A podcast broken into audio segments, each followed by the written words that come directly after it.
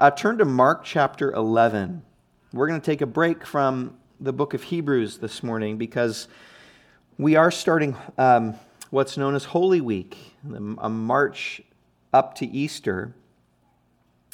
And the week leading up to Easter, Christians for thousands of years have gone on a, a spiritual pilgrimage of the heart, of the mind, to kind of reimagine and reenact the gospel, Jesus' journey um, to the sorrow of the cross, and then beyond that to the exuberant joy of Easter Sunday. And that's where we're going to be at a week from now. We, it's a celebration, and that's why we, want to we wanna celebrate together, to come together in fellowship and celebrate the, our risen Savior and our risen Lord.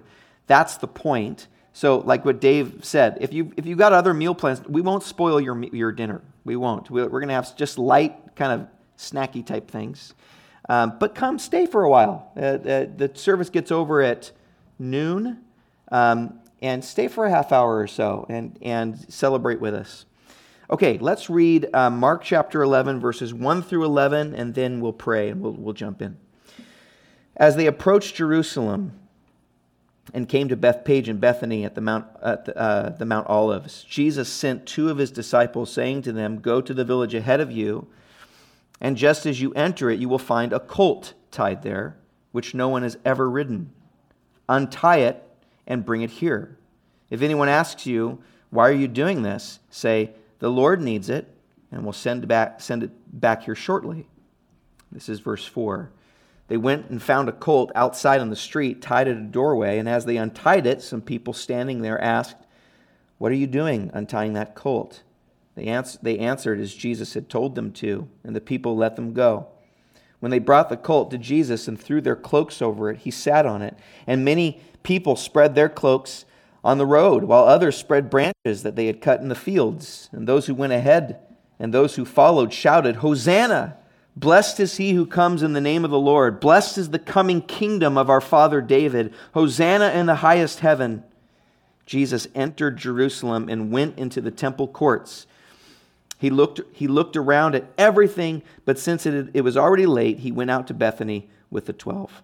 Jesus, would you please lead us through this? Show us what this means. Thank you that you're here in this room, that the King of Kings is here and I pray that the gravity of that would impact us all, that we would sense the presence of royalty, of the divine. God, speak. We're here to listen. Thank you for covering us with your blood that we can come before you clean and partake of what you've got for us today. Lead us today, I ask, in Jesus' name. Amen. Um, one of the extremely meaningful and I think absolutely essential stops, you could say, in our journey to truly understanding Easter. That's what our goal is by Easter to understand it. And if we're going to understand it, we need to understand it the way the Bible wants us to understand it. Isn't that right? Rather than what our culture might want to say, or rather than what we might be thinking, or, or how we were raised, and all the other things that naturally come with when we hear the word Easter, a bunch of stuff pops up in your, all your minds about Easter. Easter's this, Easter's that. You have memories, you have childhood things, you've got all this stuff going on. We're trying to understand it the way the gospel writers would have wanted us to understand it. And the gospel writers lead us on a journey up to it. And, and the first stop on this journey, so to speak, is an extremely essential and crucial event um, known as the triumphal entry or Palm Sunday, even though uh, John's, John's gospel is the only one that tells us that they were actually palm, palm trees, but still we've dubbed it um, Palm Sunday. And to be quite frank with you, the meaning of this event is really significant. This is Jesus' descent on Jerusalem to confront it. I, have titled this message uh, The Triumphal Assault, because that's what it is. It's a confrontation. It's a assault on a city. It is a, um, a very intentional, methodical attack of sorts. And we'll, I'll show you what that means. And that's definitely what the gospel writers are trying to get across. The entire gospel of Mark has been building up to this visit. It's like tensions have been slowly rising, it's to a boiling point. And in this particular visit, Jesus comes to the city of Jerusalem not as a visitor. You can tell it's very particular. He's very specific in how he wants to go in there because it's deeply symbolic. He's not coming as a visitor, nor is he coming as uh, just one of many devout Jewish men attending one, you know, in, uh, one of many fe- Jewish, Jewish feasts. No, we're going to see this visit in particular means something significant and means something much, much more. And there are a number of different clues in the text that, that indicate this. For one thing, when you read the Gospels all the way through, especially if you do it in one sitting, if you can read all the Gospels in one shot, if you've got the time to do that, you can't help, one of the things that you're going to feel in your gut as you're reading it is you can't help but feel puzzled by Jesus always trying to conceal his identity. Have you noticed that? You know, he would do a miracle, or he would heal the sick, or he would drive out demons, and he was constantly telling people, hey, keep this down. Don't tell anybody about this. Keep this low. Don't say anything. And the reason was, as the Apostle John put on the lips of Jesus over and over again, Jesus keeps saying, My time has not yet come. It's not my time yet. My time has not yet come. In other words, Jesus is saying if word gets out that he's the Jewish Messiah, this long prophesied, long awaited king from the family of David, that's going to make the power brokers in both church and state there in Israel extremely threatened, and they're going to kill him before he's ready to be killed. He, has, he still has things to do. He's not ready to die yet. So, leading up to this point, Jesus has been exerting an enormous amount of energy trying to control the information, trying to keep back exactly how fast it all, it all gets out. But now in this, in this story where we come to today, you'll notice it's full throttle. He's full tilt. He's, he's not caring anymore. In fact, leading up to this moment, if you were to read before uh, this event, on his way to Jerusalem, Jesus is met by a blind beggar named Bartimaeus who cries out, quote, Son of David, have mercy on me. And the disciples try to quiet the guy down. But Jesus calls him forward. He, keeps, he just keeps crying all louder, Son of David, have mercy on me. In other words, Bartimaeus is proclaiming that Jesus is the Jewish king, the Messiah. And Jesus heals him and surprisingly doesn't give him any prohibitions about speaking out. In fact, this miracle just adds momentum to the crowd as Jesus is on his way into Jerusalem. And John tells us that a crowd from Jerusalem comes out and meets the crowd coming into Jerusalem around Jesus, and it becomes an even bigger crowd to escort him in. And then Mark tells us how specific Jesus is on the way he wants to enter in. In other words, he doesn't want to just walk in like he has before. This time, he's insistent that he rides in. He's very particular about this. He must come riding into Jerusalem on a colt, and we'll get into that in a little bit. But not just any colt. Verse 2 tells us that this colt is it needs to be one in which no one has ridden. It's very specific instructions. It's clear from these indicators in the text that this particular visit into Jerusalem is very different than any other visit. Jesus is not coming into Jerusalem as a tourist or even as a pilgrim. listen, you guys, this is the story of Jesus entering into the city of the king as the king of that city. This is the return of the king. This is Jesus going public with his identity. He's coming out and saying who he really is. He's sending a loud signal. So today, we're going to explore the significance of what Jesus is saying here. And we're going to learn at least at least three things. I'm sure there's probably more, but at least some main three things here is Jesus number 1, Jesus is the long-awaited Davidic king. We need to understand that. Again, we don't want to understand Easter the way we are used to understanding Easter. What do the gospel writers, what picture are they painting here? So, firstly, he's the long awaited Davidic king. Secondly, his coming is an intentional, purposeful, all out assault on the leadership of that city. He's confronting the city of his forefathers. That's what he's doing. It's an intentional, purposeful, all out assault on this city.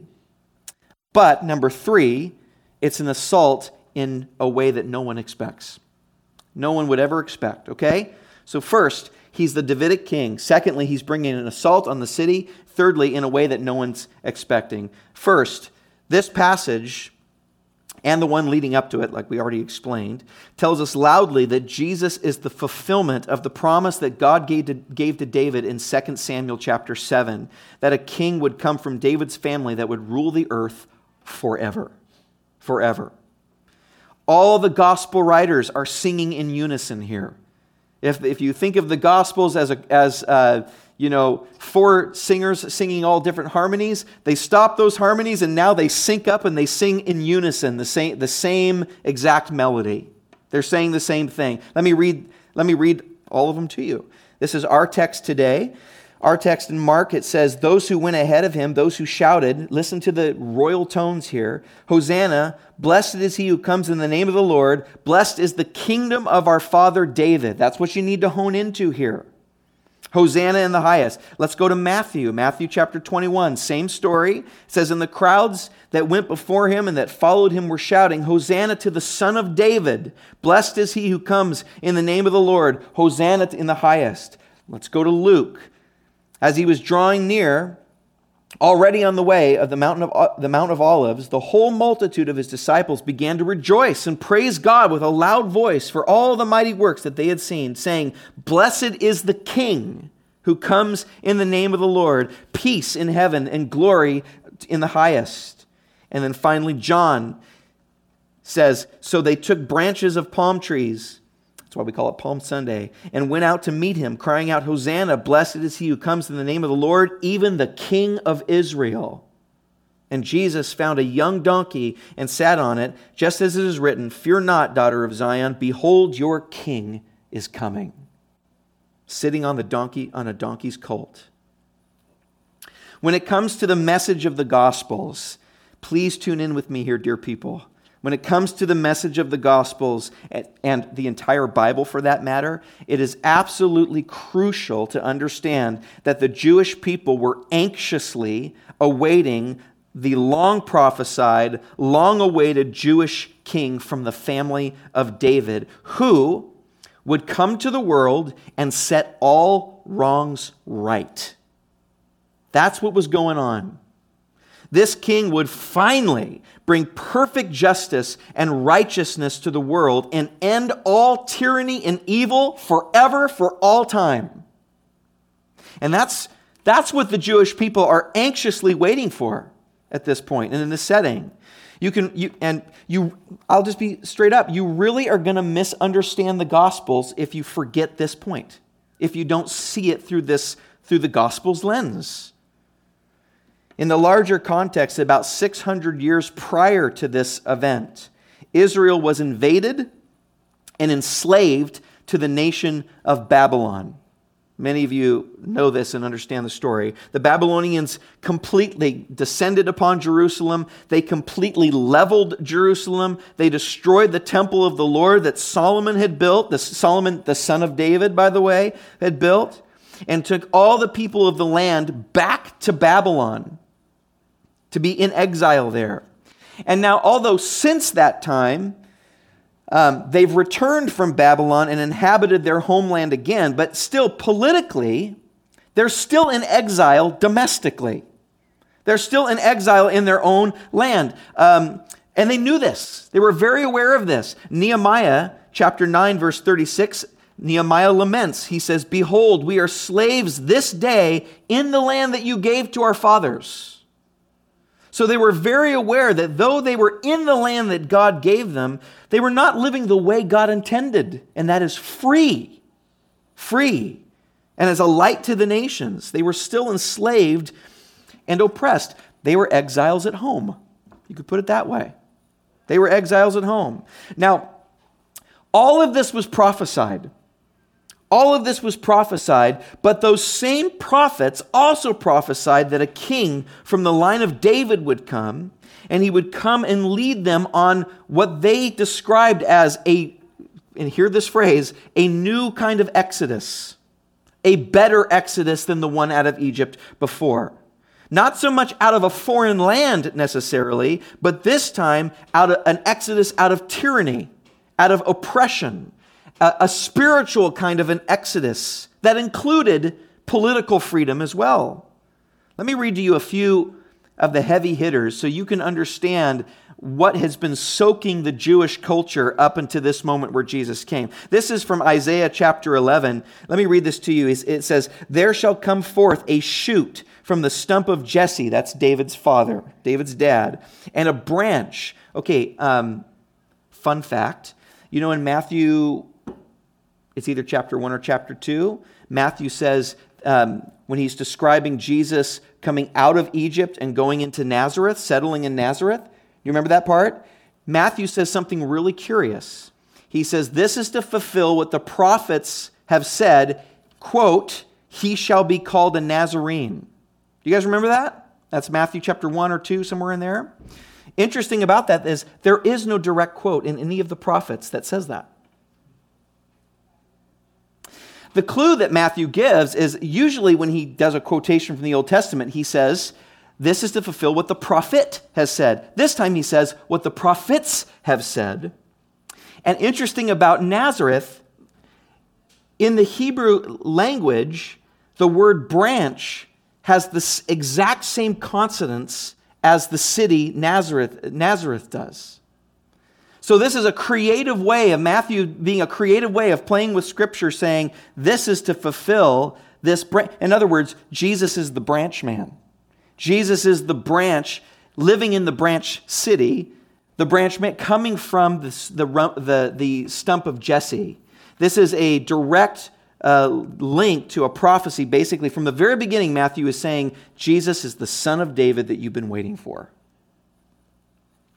Um, I'll keep going. It says, And the Spirit of the Lord will rest upon him, the, wis- the Spirit of wisdom and understanding, the Spirit of counsel and might, the Spirit of knowledge and the fear of the Lord. And his delight shall be in the fear of the Lord. He shall not judge by what, he see, what his eyes see, or decide disputes by what his ears hear, but with righteousness he shall judge the poor, and decide with equity for the meek of the earth. And he shall strike the earth with the rod of his mouth and with the breath of his lips he shall kill the wicked. Righteousness shall be the belt of his waist, and faithfulness the belt of his loins. And now listen, it's going to keep going, and now he's going to describe what kind of kingdom or how far reaching this Davidic kingdom will be. It'll usher in perfect world peace, justice and righteousness. Look, this is verse 6 of Isaiah 11. The wolf shall dwell with the lamb, and the leopard shall lie down with the young goat. Uh, young goat. The calf and the lion and the fattened calf will be together, and a little child shall, shall, lean, shall be able to lean on them. So little kids will be able to cuddle with these uh, predators.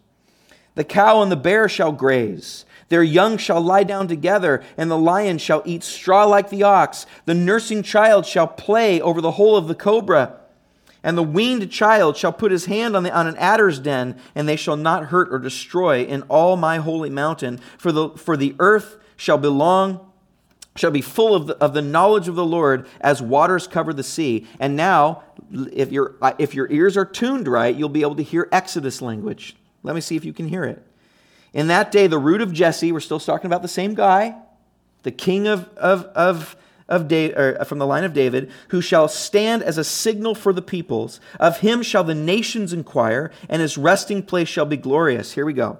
In that day, the Lord will extend his hand yet a second time. Um, one of the things that you'll notice through, um, if you read Exodus chapter 15, which is the Song of the Sea, you'll see this constant phrase the arm of the Lord, the hand of the Lord. We were saved by the right arm of the Lord, the hand of the Lord. He's employing that language to hyperlink us back to that event.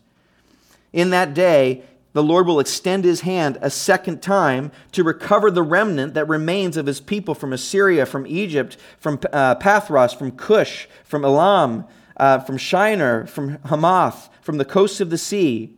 He will raise a signal for the nations. That's more Exodus language. Uh, the book of Exodus tells us that one of the reasons that God was saving Israel through Egypt was to show all the other nations how God chooses to save. It was always a signal to the rest of the world.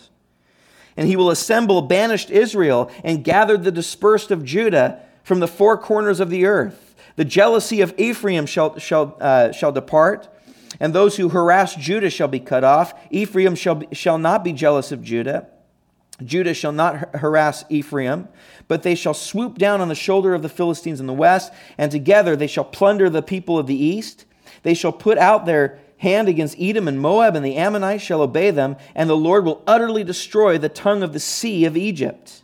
And he will wave his hand over the river with, with, with his scorching breath. That's Exodus 15 again. The breath of his nostrils, the song of the sea says, split the sea and strike it into seven channels. And here we go. And the people will cross over it in sandals. And there will be a highway from Syria and from the remnant.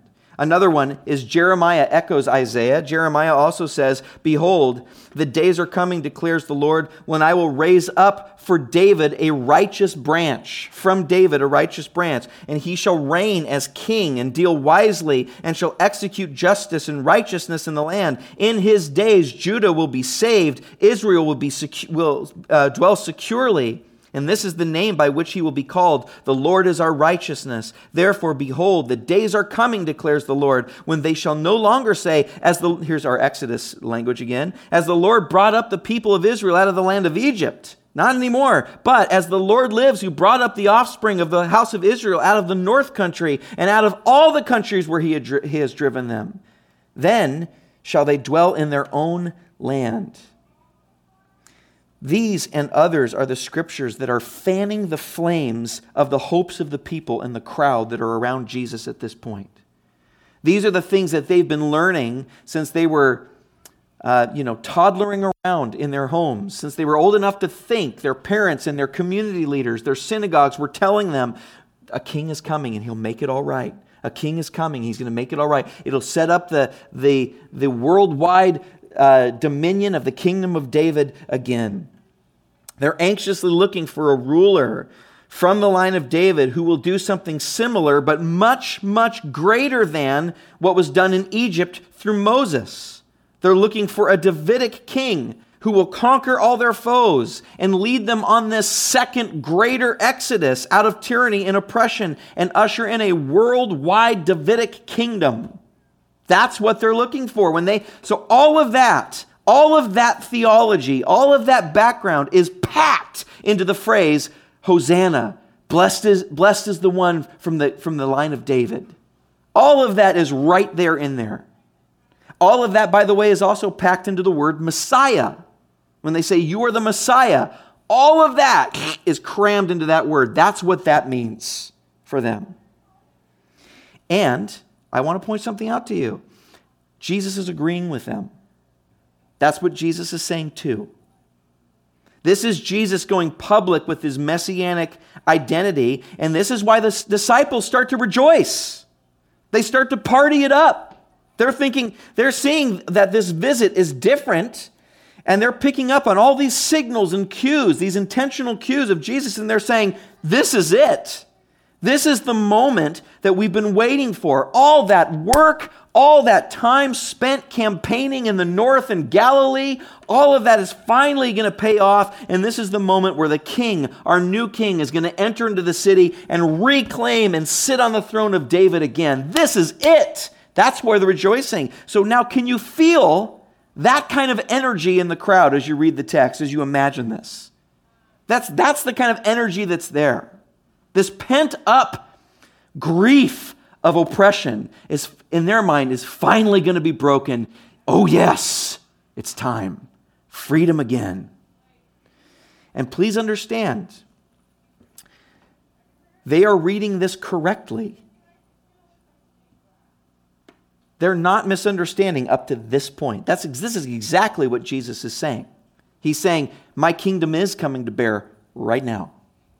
And he's been saying this the whole time. Remember what he's been saying? Repent, for the kingdom of God is at hand. Right? That's been his entire message. He really has come to bring the kingdom of God. In fact, Luke's gospel, some of the Pharisees in the crowd, they know very well what Jesus is saying or what they think his disciples think he means, and they tell Jesus, You should correct them. You remember that? They're like, Jesus, you should stop this. The implications of this are too great, and Jesus won't do it. Right? He said, remember he, the famous line? If, I, if they don't praise me, even the rocks will cry out, right? He's saying, no, I don't need to correct them at this point because this is true. This is true. He's saying it's actually true. Okay, so that's the first point. Jesus is saying that he is the long awaited Davidic Messiah king come to usher in the kingdom of God, and they're pumped. They're pumped. They're ready to go. Secondly, his kingdom brings an all out, full tilt assault on the city of his forefathers. I didn't include this in the uh, reading passage, but if you were to keep reading in this story or any other of the Gospels recollection of this event, you will find that Jesus marches into the city and begins to begins a series of conflicts, in, beginning with the cleansing of the temple. Right? After this event, and really this event is attached to what follows. After this, he marches in and he goes to the temple and he clears out the money changers that are there and remember his famous line. He says, "What have you done? This my house is to be a house of prayer. You've made it into a den of thieves." And he, you know, he he constructs a whip and he whips people out of there and he confronts he confronts what's going on in the temple. Symbolically, as he's leaving the city, he uh, curses a fig tree, being a, rep, a fig tree being a symbol of the nation of Israel. And he basically is he's bringing judgment on his nation. Please don't get the impression in your mind that Jesus is just trying to save the world in a real peaceful, loving way and things just kind of went bad on him and, and he ended up being. No, no, no, no, no. Jesus is being extremely aggressive.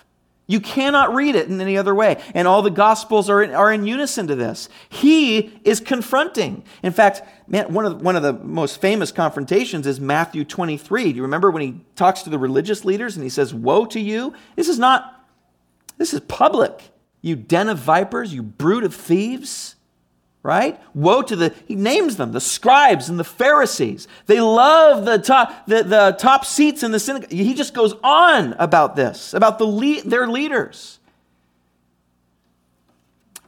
I think at one point, if I remember right, I didn't write it down, he, he, he calls them sons of hell. This strong, aggressive language. And they're starting to squirm. They start to fight back right? And they start to challenge him, try to get him into questions that'll get him in trouble. They plot his death. I don't know about you. I was raised, you know, thinking that Jesus is just this, you know, innocent, really loving guy, and there's these really shady characters, uh, bad guys plotting his death. There's more to it. He's bringing it. He's a threat. And this is congruent of what's happened since his birth. You know, Matthew records that as soon as Jesus was born, he was thrust immediately into conflict with the kingdoms of this world. You remember uh, Magi or kings from the east came asking, you, do you remember what they asked? Where is he that is to be born king of the Jews? The problem is, there was already a king at the time, King Herod. So Jesus was born a second king, and second kings are never welcome. Two kingdoms cannot coexist. And so Herod was trying to extinguish this threat. Just right when Jesus was born, he has to flee. He has to flee to Egypt. Herod kills all the, the uh, kids, the kids around. He's got to flee to Egypt and come back. This is from the very beginning. This one of the main themes of the gospel is this tension between the kingdom of God and the kingdom of this earth. There's this war going on. And of course, there's all the conflict that he gets into through, through the religious leaders of his day as well. So, throughout the Gospels, there's this tension that's been slowly building and it's culminating and converging on this moment right now. It's showdown time. That's what this is. It's a showdown. But when we consider the even broader biblical story of Yahweh, this is exactly what you'd expect, you guys. When, when you consider the whole story of the Bible, you're going to go, oh, well of, well, of course. Think of it this way if Jesus really is the foretold Davidic king, come to lead his people on a new exodus, or, well, let me, here's a better way. If the story of Jesus, according to the Gospels, really is the story of Yahweh's, of Israel's God, Yahweh, come in human form to rescue his people, right? Then, like Yahweh, who came into conflict with Pharaoh, remember? Right away, Moses says, Yahweh says, Let my people go. And he goes, Yahweh, who's that? I don't answer to him. And there's immediately conflict in the Exodus story, which is the template of God's salvation. Jesus is the antitype of that whole thing. So that would make complete sense. And remember, there was a series of confrontations, like uh, there was 10 plagues leading up to the Passover lamb being killed, a confrontation between Pharaoh. And it wasn't just political powers, but it makes it very clear in Exodus that there was a confrontation between Yahweh and the spiritual dark gods of Egypt that Pharaoh was just a puppet and a pawn for. So, therefore, it would make sense that we see, when we see the embodiment of Yahweh, Jesus, that he would confront the powers of Jerusalem and the spiritual dark authorities keeping mankind in bondage to sin. There's this war going on. And that's exactly what we see. Jesus is bringing an assault on the city, and he shook it up. He shook it up. He goes to the temple, throws out the money changers. Leaders are trying to trip him up. He's calling them names. They're scheming and plotting his death. Make no mistake about it, he's bringing an assault that they feel they have to respond to. They're feeling threatened. Jesus is basically entering the city saying, Crown me or kill me. Those are your two options. But the kingdom is established in a way that nobody expects. That's our third point. Why is Jesus so specific about what he's going to ride into Jerusalem. Well, as Matthew tells us, it fulfills Scripture for one thing. The Scripture is from Zechariah chapter 9, which is a messianic oracle that says, Behold, your king is coming to you, and here it uses the word humble, mounted on a donkey. The word humble and donkey are connected there. That's the idea, and that's the point. In David's day, and in Solomon's day, when they would go out on a military campaign or out on a raid, they would come back into their city on a majestic uh, war horse. That's how David came in. That's how Solomon came in. But not the son of David, the son of David, Jesus. He comes in conquering through humility, through service. Here's the son of David bringing this assault on the city. It's not either or, it's you never see these two things put together, do we? Strength and weakness, power and humility. And yet, that's what we see here. The son of David brings this assault on the city of Jerusalem um, to take it back for the kingdom of David, but he brings, he brings the most history altering, event of all time through service and humility. Right before this, in Mark chapter 10, Jesus tells the disciples how his kingdom is juxtaposed to any other kingdom that this world has ever, has ever seen. Do you remember that? His kingdom would consolidate power in a way unlike anything they'd ever heard of. Here's what he says He says, You know those who are considered rulers of the Gentiles. In other words, the way Rome is set up, the way Caesar is set up, they lord it over them, and their great ones exercise power over them but it shall not be so among you. He's describing his kingdom now. But whoever would be great, he's not saying it won't be great. He's not saying it won't be powerful. He's saying if you want power in my kingdom, you access it by being the servant of all.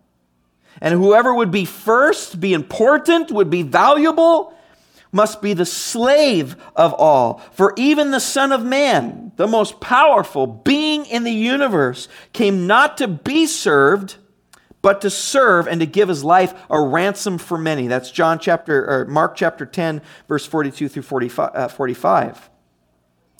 Do you see what's happening here? In the triumphal entry, Jesus is embodying the true power of his kingdom. He's embodying what he just told them about, and it's a power that is so powerful that it shakes up the city, and I will say it shakes up all of human history. It shakes up the entire world. And it's through humility. And ultimately, through the death on the cross, the ultimate show of weakness. And now, if you understand that, you guys, the ironies just start pouring in. You see the ironies everywhere. The righteous judge of the universe allows himself to be judged by corrupt, by corrupt people. At the end of the week, Jesus will be crowned with a crown of thorns rammed onto his head. He will be enthroned, but not on a throne, on a cross. See, the gospel writers make it clear that the power systems of Jerusalem thought they were killing him. But unbeknownst to them, paradoxically, they were actually crowning him king in that moment. That's heaven's view. Earth's view was we're putting this threat down under our power. Heaven's view was the kingdom of God just came, it just took over. It's a parody. And all the gospel, all the gospel writers make it clear. All the look at the crucifixions. Here's homework for you guys since we're, we're marching up to Good Friday. Look at all the crucifixion story and notice all the royal language. All of it. They put a purple robe around him. They bow, they say, Hail, King of the Jews. They ram the crown of thorns. Jesus tells Pilate, My kingdom is not of this world. If it was, my servants would act. We're talking about all the kingdom language. It's rife throughout all the, all the stories. And it's super important for us to understand the gospel. By winning, by winning Caesar and his cronies and the religious leaders, by winning, they were really losing. And by losing, Jesus was winning. The triumphal king, triumph, phenomenal cosmic power, rides in on a donkey. You see the iron? It's all over it. The perfect judge being judged, the Davidic king being enthroned on a cross, and the world is forever changed. The power of the kingdom is here now in a way no one would expect. Okay, what in the world does this mean for us? it means a lot. A lot, a lot, a lot, a lot. Um, quite frankly, not only is this an assault on the Jewish and political leaders of Jesus' day, but it's a direct assault on our societal structure as well.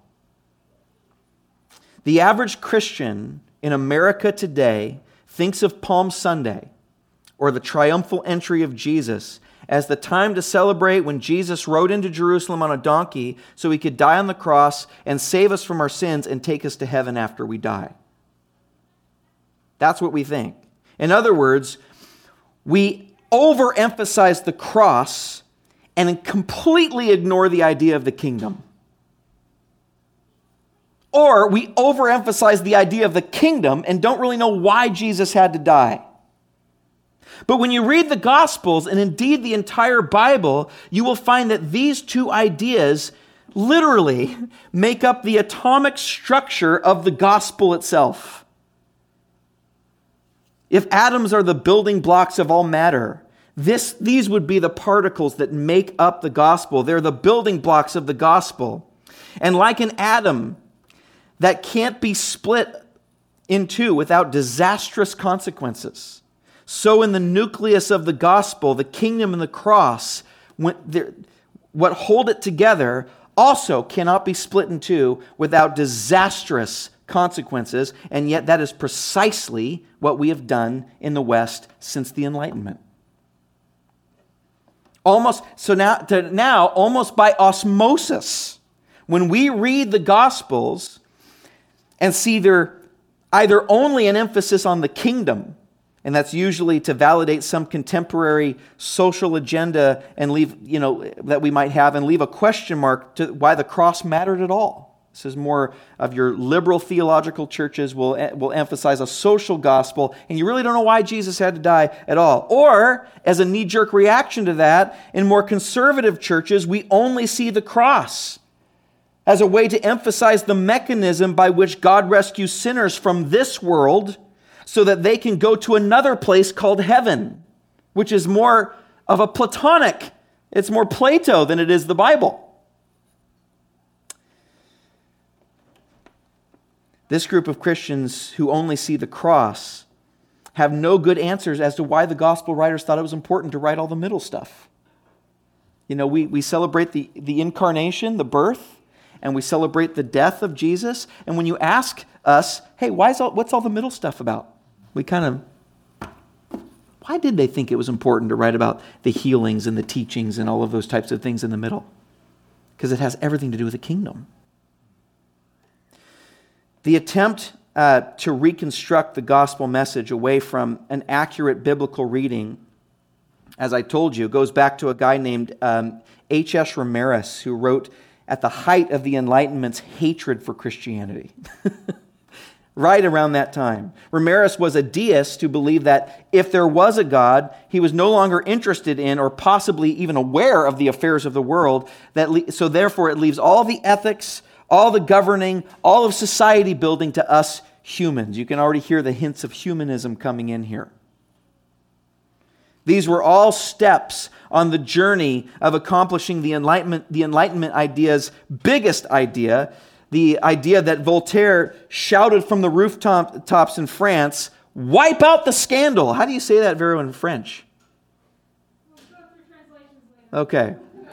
Wipe out the scandal, is what he said. He was referring to the scandal of Christianity. Western societies are founded on the absolute, in other words, the idea, the absolute separation of church and state, or the ideas of the kingdom and the cross. Now, listen, my point is not to come against America or Western societies. I'm a big America fan. But I'm simply trying to say living in a culture that's founded on such individualistic principles has got to affect the way you read the Bible. It does affect the way you read the Bible. You come to the Bible with that kind of a lens and you read it through that grid, and you end up missing things that the gospel writers were trying to communicate. It means that it's very easy for us to see Jesus as a Savior but not as a king, for example. We can claim Christianity without it having any effect on the rest of our lives. That's the kind of Christianity it produces. Christianity has become a completely private thing in the West, and it's become improper to bring, to bring God's kingdom into any of the public square. You feel we're not supposed to talk about that here. It's fine on Sunday in a room like this, go for it, but don't you bring it out there. Listen, I just got to point this out. This would have been an absolute foreign concept for the gospel writers. They would not have had any idea. You will only be able to find that kind of split reading of the gospels after the Enlightenment. But in the gospels themselves, you will not be able to find a text. Prove me wrong. Fact check me. You will not be able to find a text with, about the cross without the kingdom in it or the cross or, or, the kingdom without the cross. According to the Bible, you cannot have the kingdom without the cross, and the cross is what inaugurates the kingdom. They go together. And if they're not together, it's no longer the gospel that the gospel writers were trying to communicate. Okay, do you see how political this is? And we Westerners cringe at this point because we like our separate spots, separate spaces. The nature of the kingdom is both now and yet to come. And this is why I think we lose so much power as Christians. John, listen, one, another point is that the gospel writers would not agree that we're waiting for God's kingdom to come at his second kingdom. They would say, no, no, no his kingdom came on the cross. John's account of the story has Jesus saying something extremely interesting. In John chapter 12, verse 31, he, Jesus says, Now is the judgment of this world. Now will the ruler of this world be cast out. Not at my second coming, not later, now. The ruler of this world is defanged. His power is broken. And when I am lifted up from the earth, he's talking about his crucifixion. When I'm lifted up from the earth, I will draw all people to myself. His crucifixion, resurrection, and ascension is what he's talking about. On the cross, the kingdom of God was inaugurated, and the evil forces of the world were indeed cast out. On the cross, Jesus did not scream out, To be continued! What did he say? It is done. Now, if you read that through a Western lens, that means Jesus, finished the work of my salvation so that now I can go to heaven. That's what he meant by that. And that is true, but there's much more. There's much more. That's not all. If you, but if you read it in light of the Davidic kingdom, do you see how it changes before your very eyes? Whole new meaning. If you read it in light of the Davidic kingdom, Jesus is saying the kingdom of God is here. It is established and it is done. Now, let me just say the question that's on everybody's mind. Well, Mike, could have fooled me. I mean, when I look out my window, I'm not looking at the kingdom of God. And if it is, I'm super disappointed. If this is the kingdom of God, gosh, I don't know if I want to sign up for this. If the kingdom of God is here, then why is there still evil and injustice and pandemics and diseases and abuse and e- all of those things? It's a great question. Absolutely. Because on the cross, the kingdom of God was inaugurated, but not fully consummated. The Gospels are celebrating something that has already happened, but at the same time that still has, yet, has things yet to happen in the future. In other words, we are living between Jesus' full accomplishment of the reign of God and its full implementation. It still needs to be implement, implemented. By who? Mm-hmm. Mm-hmm. The, the kingdom of God is here, but it still needs to be implemented. It still needs to be spread and uh, consummated. By who? Mm-hmm. Mm-hmm. Yeah. Yeah. Yep. You and me. The church. We have what's called, in light of the kingdom, we have what's called a great commission. Remember in Matthew, Jesus raises from the dead. Remember he told his disciples? He said, Some authority has been given to me. No, no, he didn't say that, did he? This is the Great Commission passage, Matthew 28. Man, I made a big decisive move against the enemy. It's not quite done yet, but uh, it's almost, no. He said, All authority on heaven and earth have been given to me. In other words, in light of my death and resurrection, all authority I have contended for, and I have brought the kingdom of God, and I've established it on this planet. All authority in heaven and earth have been given to me. Now go into all the world and baptize them in the name of the Father, and the Son, and the Holy Spirit.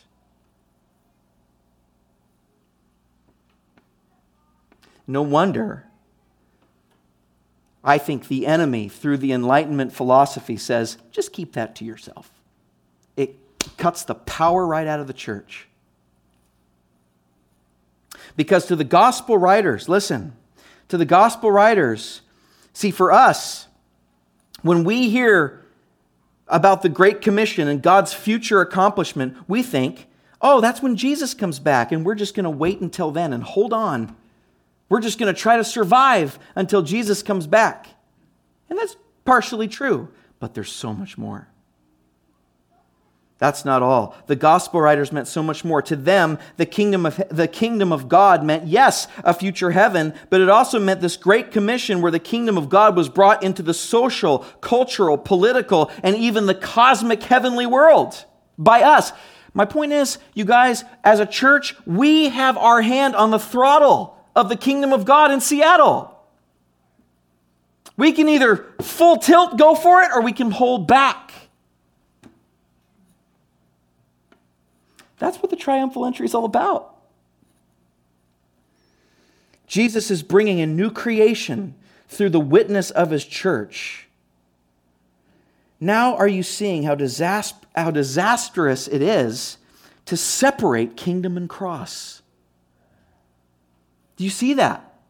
To take those two apart, to major on one is to lose the other. It's not just for you. We have a purpose, a commission to take into this world. It's not just an individualistic thing. We are here to bring a full assault on Seattle in, through loving service and humility that suffers. The cross, listen, is not just the mechanism by which we're saved, it's also the template by which we live in this world. Jesus said in Mark 8, if you want to come after, if you want to go where I'm going, if you want to come after me, you have to, here it is. You've got to deny yourself, take, say no to yourself, take up your cross every day and follow me. You want life in Seattle, you want revival in your own life, you want all of these things. You can't get to the resurrection unless you go through death first.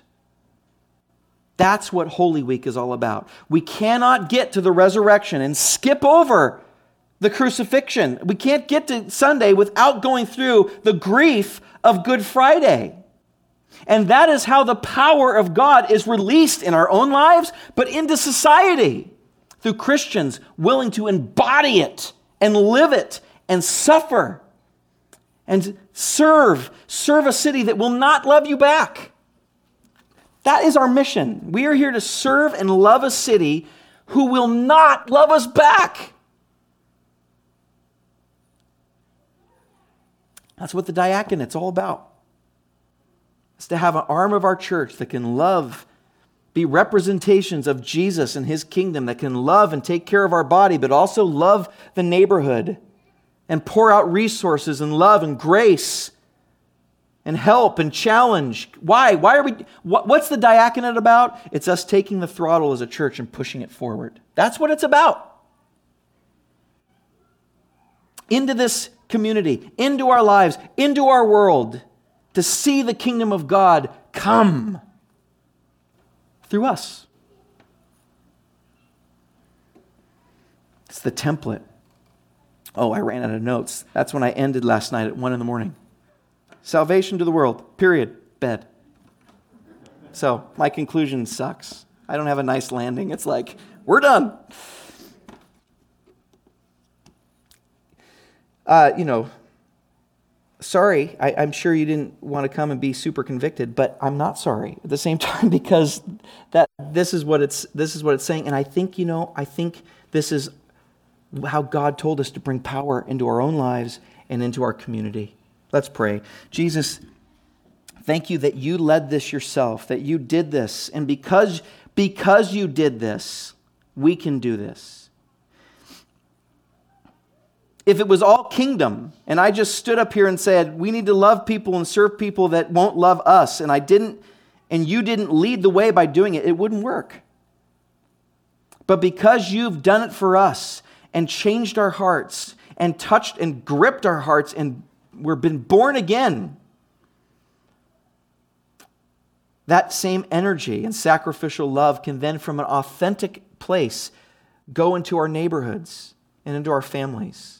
So, Lord, touch our hearts with your cross again.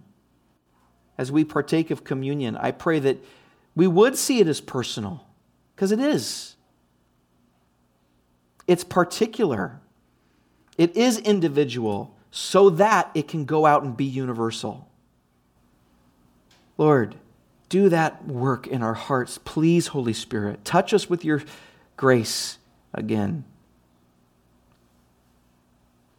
I think of Isaiah that after he was cleansed with, in Isaiah chapter 6, after he was cleansed, you said, Who should go for me? And he said, Send me, I'll go. Uh, may that be us. May that be our church. In Jesus' name, amen.